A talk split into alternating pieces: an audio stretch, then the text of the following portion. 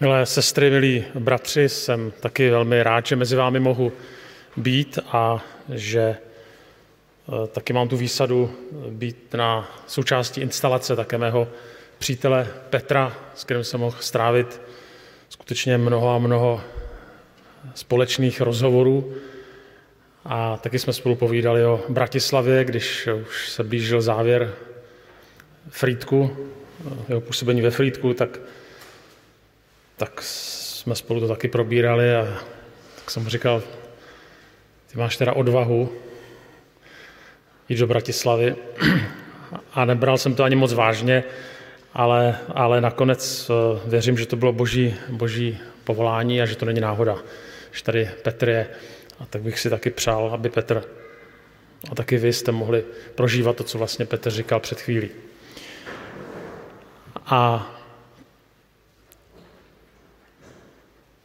byste ho dokázali přijmout v jeho neopakovatelné originalitě.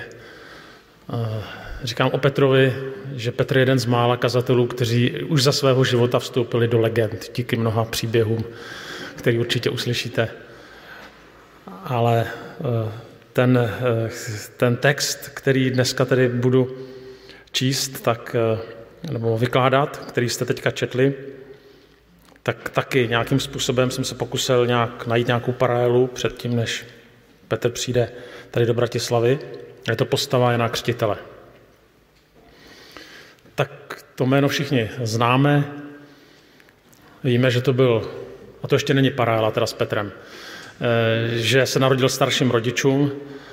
Eh, nevíme moc o jeho dětství, jenom víme, že potom odchází na poušť tam přijímá svoje prorocké poslání a stává se z něj známý kazatel. A to už bych Petrovi přál, eh, to, co tedy prožívá Jan Křtitel, že eh, se brzy kolem něj schromáždí zástupy, přitahuje lidi, tak i když my kazatelé to neradi říkáme, tak eh, to není úplně špatný pocit.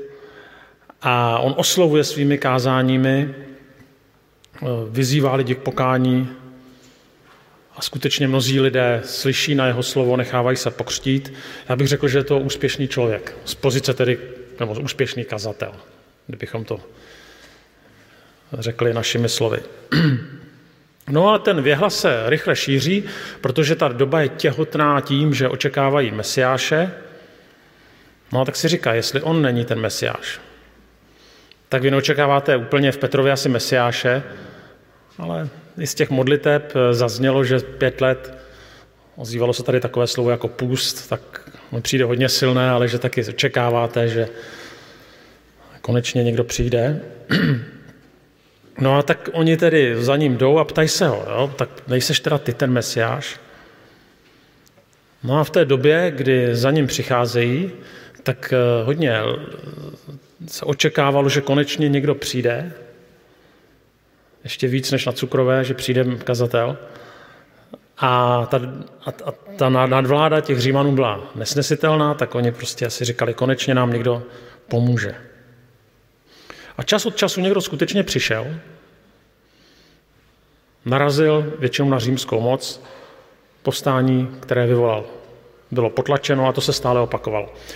No a teďka přichází Jan a získává vliv a dělá to taky proto, že dokáže pojmenovat určité nešvary, o kterých se vědělo, o kterých se nemluvilo. Navíc jeho slova skutečně prorocká byla a lidé to vycítili, Jan byl prorok.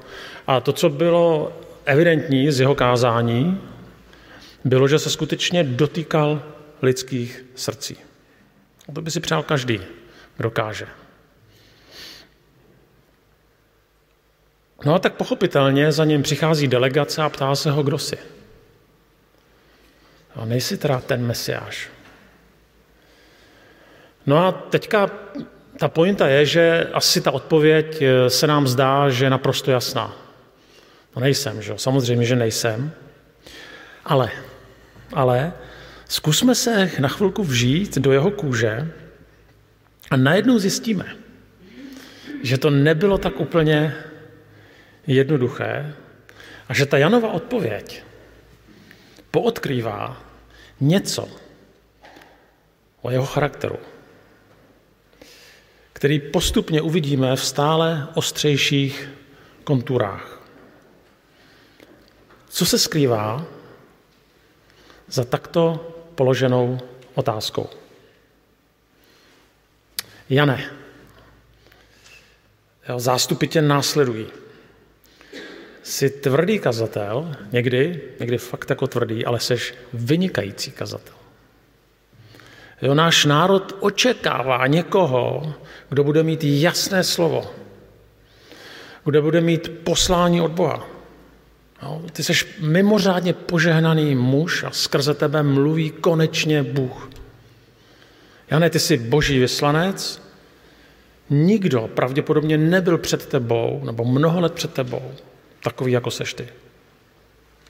Jsi lepší. Jo, kdyby to tak nebylo, tak by ho ignorovali. Oni ho nemohou ignorovat, protože on je mimořádný. Nemohou ignorovat jeho poselství, protože je mimořádné. A dneska bychom řekli, jeho hvězda strmě stoupá. Jo, a když nejsme v té situaci, jako byl Jan Křtitel, a okolí se nás asi neptá, jestli teda nejsme mesiášové, eh, tak máme jiná pokušení, ale která jsou v něčem podobná.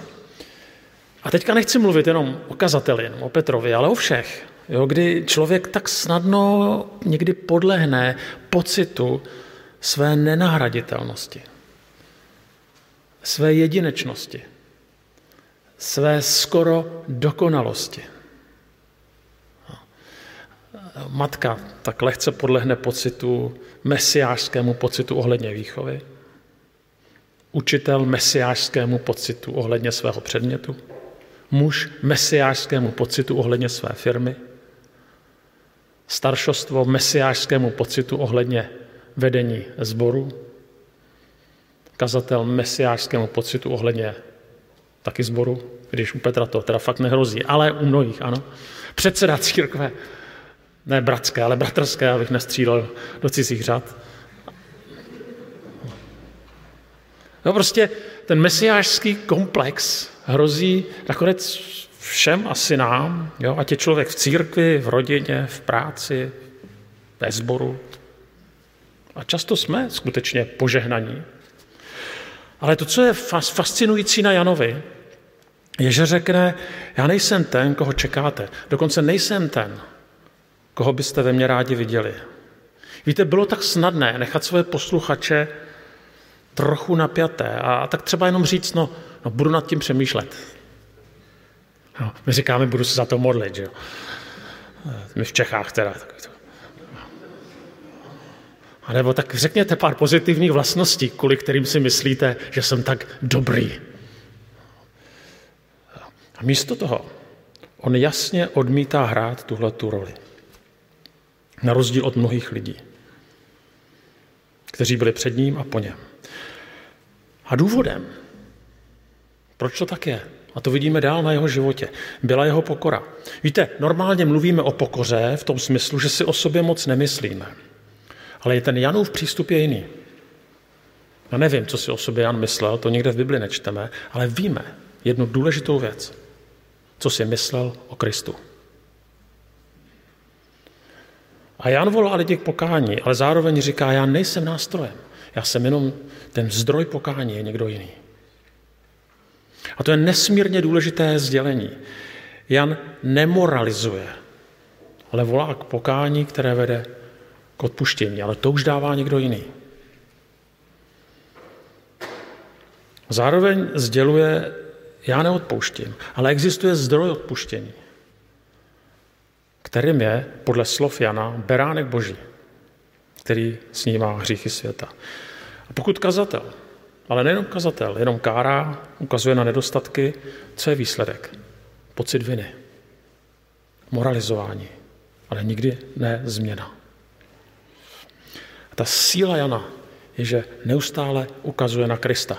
A tak vlastně já bych přál Petrovi, až, tady, až odejde, tak třeba byste zapomněli na to, že tady byl Petr. Ale abyste věděli, že tady byl kazatel, který kázal Krista. To je nakonec důležitější. Aby to tady bylo silnější stopa, než ta osoba. Jo. A to bylo tak silné u Jana Křtitele. Protože o to nakonec v kazatelově službě běží na prvním místě. Všechno ostatní je až sekundární.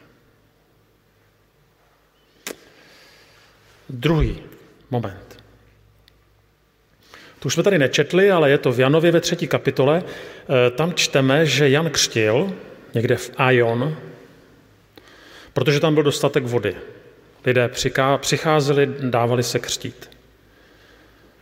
To bylo ještě před Janovým uvězněním. A pak čteme, že mezi učedníky Janovými a Židy došlo ke sporu o očišťování.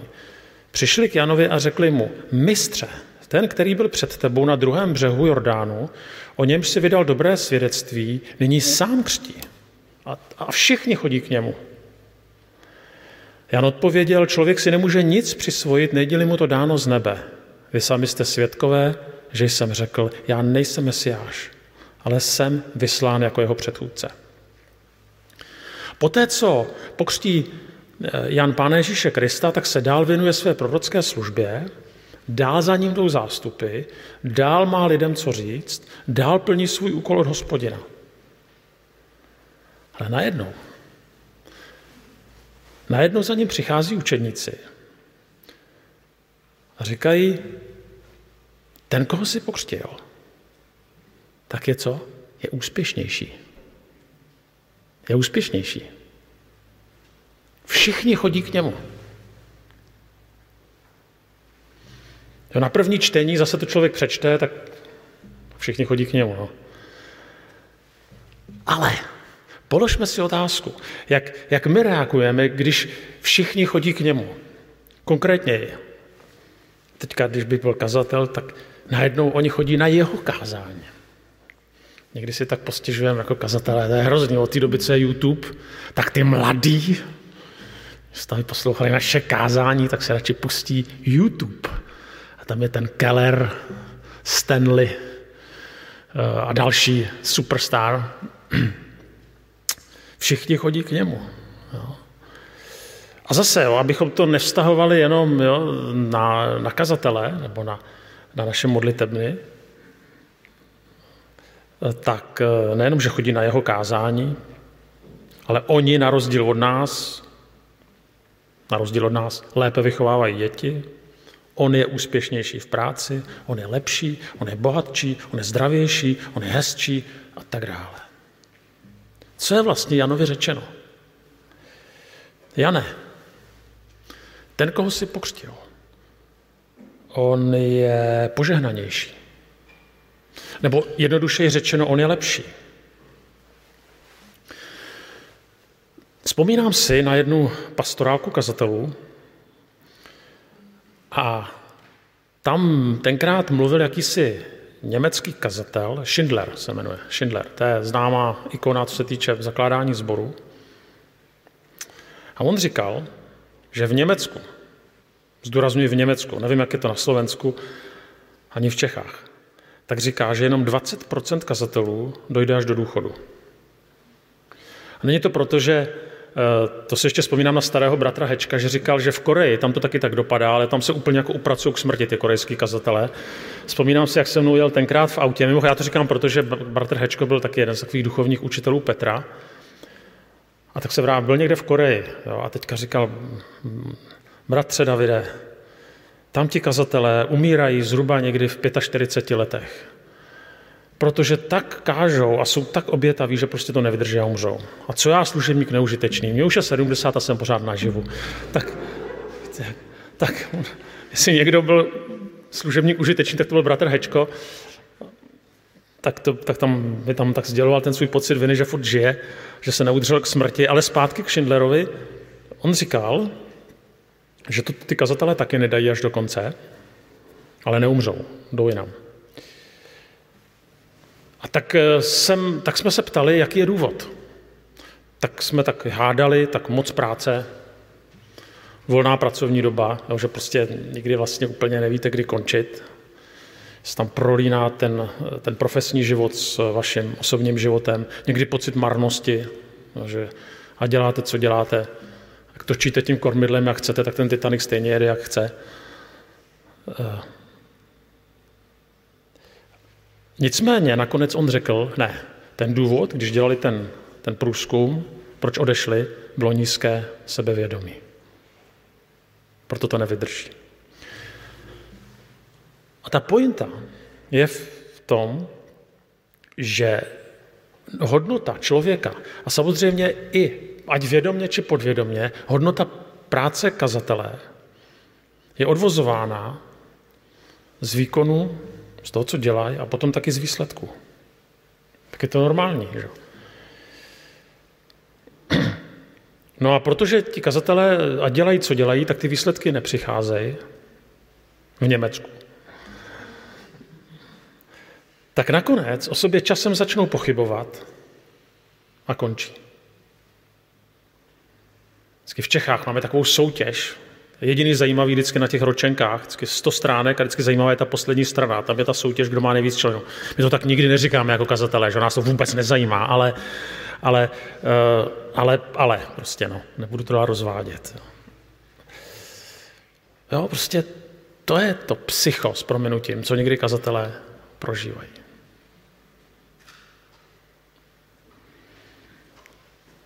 A proto odejdou. A Jan měl výsledky. Lidé za ním chodili, ale už to nebylo jako dříve. A přesto tuhle tu skutečnost přijímá. A na rozdíl od učedníků se tím necítí ohrožen. Já vím, že kážu Krista, já vím, že mám boží povolání a mě neohrožuje, protože nejsem úspěšný v nějakých statistikách. A naopak se raduje, a zase jsme zpátky u Krista, že ten, kterému měl připravit cestu, je oslaven. Vždyť o to vlastně běží. Poslední. Poslední část života Jana ukazuje, jak nesmírně komplikovaný je člověk a jak někdy naše představy o duchovním růstu jsou někdy komplikované. A jak je to všechno ještě složitější. A tím to nechci jako zamotat a skončit v jakémsi relativismu. Ale Jan je známý člověk, pokřtil Krista. Nakonec dojde k tomu, že otevřeně kritizuje i Heroda, který v té době byl v jakési roli zastupujícího kancléře. Víte, že, že se dostane do vězení. A teďka ponechme stranou všechny ty intriky, které se děly na Herodově dvo, dvoře. Ale víte, že tam přijde ta nesmyslná sázka z jeho, myslím, že to byla dcera, ale výsledek je, že Jan je ve vězení a teďka Jan slyší ve vězení o tom, co se děje kolem Krista. A pošle vzkaz. A ten vzkaz zní, si ten, který má přijít, nebo máme čekat jiného. Přátelé, přemýšlejme trošku chvíli na tady tu otázku. Ta otázka vůbec nedává smysl. Proč tam je v Bibli? Proč ji tam Jan vůbec zaznamenal? Bych normálně škrtnul. Kazí mi moji víru. Jo, prostě jak může člověk, který celý svůj aktivní život připravuje sebe a Izrael na příchod Krista, pak ho dokonce pokřtí. Jasně rozpozná, kým je Kristus. Dokonce asi slyšel z nebe i ten hlas, jo, toto je můj milovaný syn, který nepodlehne tomu pokušení stát se mesiášem, který se nenechá vlákat do jakési soutěže s Ježíšem, jo, kdo pokřtí víc lidí. Tenhle ten muž, který měl o Ježíši jasno, víc než kdokoliv jiný, o kterém dokonce pán Ježíš říká, že mezi těmi, kteří se narodili z ženy, nevystoupil nikdo větší než Jan Křtitel. Tak nakonec položí otázku, která úplně rozboří všechno, co do této doby říkal a dělal.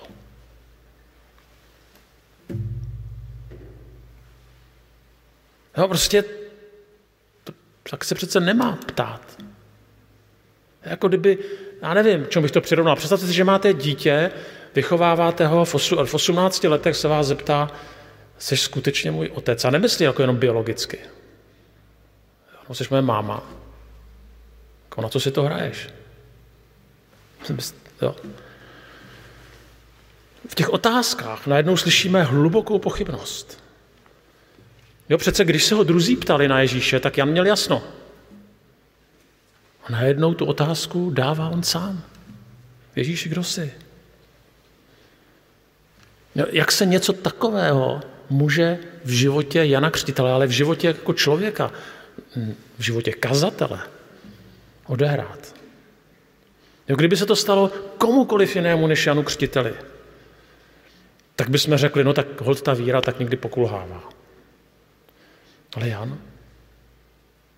Já můžeme soudit, že Jan byl ve vězení, že tam byl sám, že to na něj dolehlo. Můžeme se domnívat, že byl zklamán Herodem. Jo, na jednu stranu ho kritizoval, na druhou stranu Herodes měl Jana svým způsobem rád. Chodil občas na jeho kázání. Nevíme, nechci to vůbec psychologizovat. Možná, že nejlepší vysvětlení je to, že Jan, podobně jako Petr, váš kazatel, podobně jako já, podobně jako každý z nás, občas procházel podobným obdobím a prochází nejistot, otázek a hledání. Obdobím, ve kterém se ptáme znova na věci, které už jsme si kdysi dávno odpověděli, o kterých jsme si mysleli, že už jsme si je zpracovali, že jim, že jim rozumíme. A jsou to období, kdy si člověk znova potřebuje ohmatat základy, které se mu někdy tak trošku začínají a někdy i hodně znova bortit. A to, co je důležité, je nakonec, že písmo tady o tom nemlčí. A že těmi, kdo podobné otázky mají, nepohrdá. A že dokonce neskrývá, že takový, a dokonce neskrývá, i že takový duchovní gigant, jako byl Jan, křtitel, se trápí. A dokonce nakonec nedostane ani přímou odpověď. Ta odpověď je citace z Izajáše, ukazuje jenom na přicházejícího mesiáše. Tedy nakonec se dozví, že eh, jeho mise měla smysl. A pak bychom čekali, že nějak přijde nějaký happy end a ono tam žádný není, prásk a Jana popraví. Tím to končí.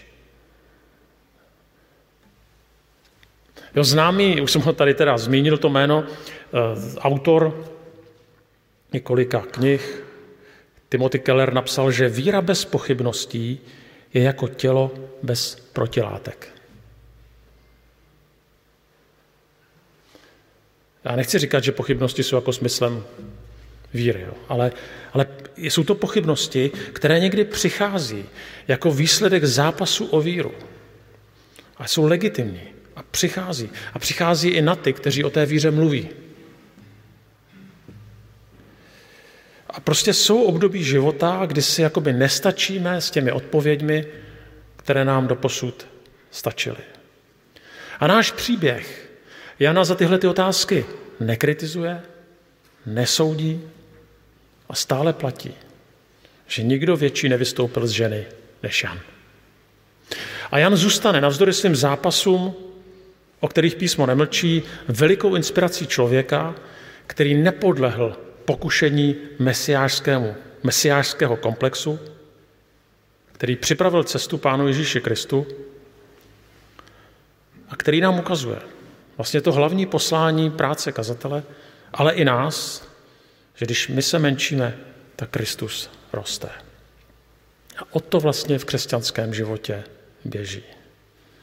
Důležité totiž není nepochybovat, mít na všechno odpovědi, mít jasno, ale uvolnit ve svém životě místo Páne Ježíši Kristu. A o to povedete zápas. I na cukrové to bude zápas i Petra. A věřím, že když se vám to bude dařit, tak budete úspěšní. Ale tím slovem úspěch nemyslím tím, že modlitebna bude praskat ve švech. Možná jo, možná ne. O to vlastně až tak úplně na prvním místě, ani na druhém neběží. Tak ať vám Pán Bůh v té spolupráci s Petrem požehná a jak můžete říct, že po několika letech, že Kristus mezi vámi byl mocně přítomen. I díky tomu, že teďka tady máte nového správce sboru. Pán Bůh s vámi a zlý pryč.